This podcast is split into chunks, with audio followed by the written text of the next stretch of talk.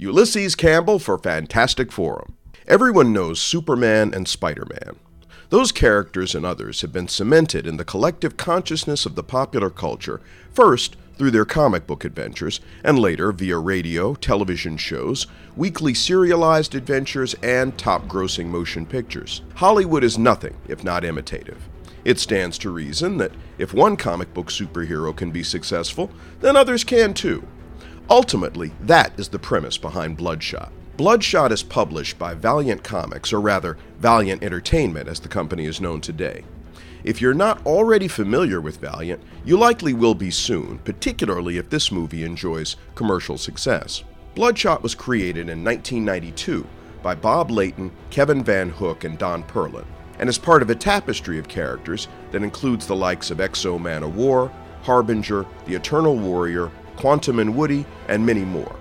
But this is a movie review. Bloodshot stars Vin Diesel, who is excellent at picking his film projects. He was perfect for a movie like this action, adventure, sci fi, superheroism, fast cars, big guns.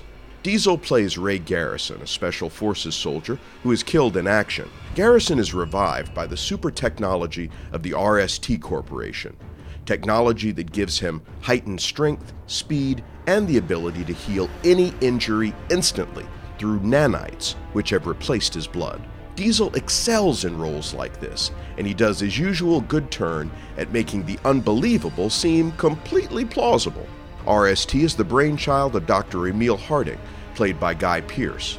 Harding has gathered a motley collection of broken soldiers, replacing their missing limbs and organs with different technologies.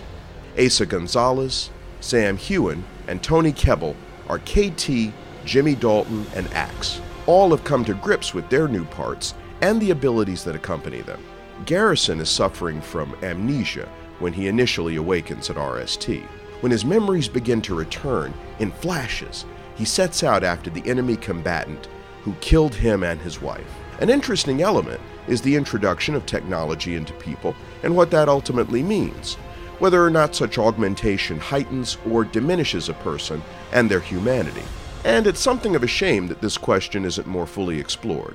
The film favors action, but avoids being too pedestrian by taking some interesting turns story wise. The cast is good, despite the script not giving them much in the line of real drama with which to work.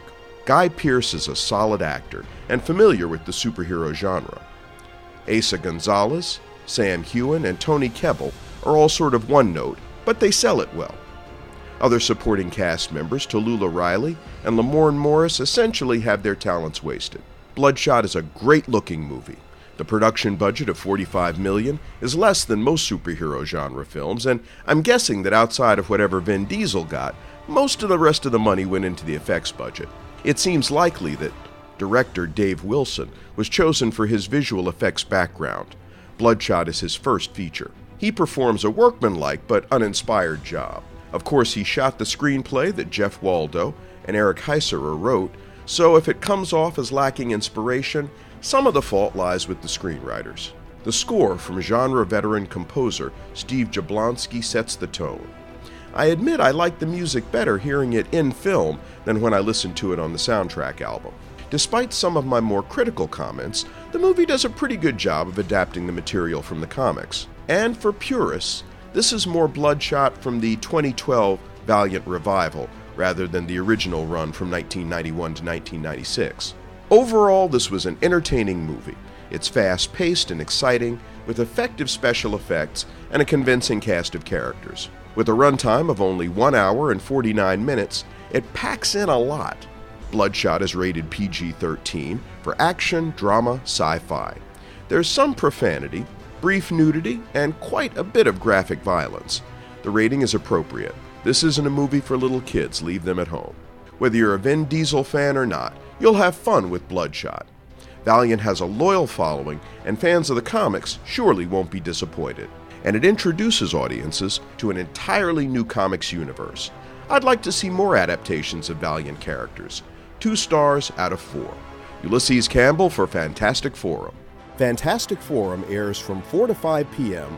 on Saturdays on WERA 96.7 FM in Arlington, Virginia.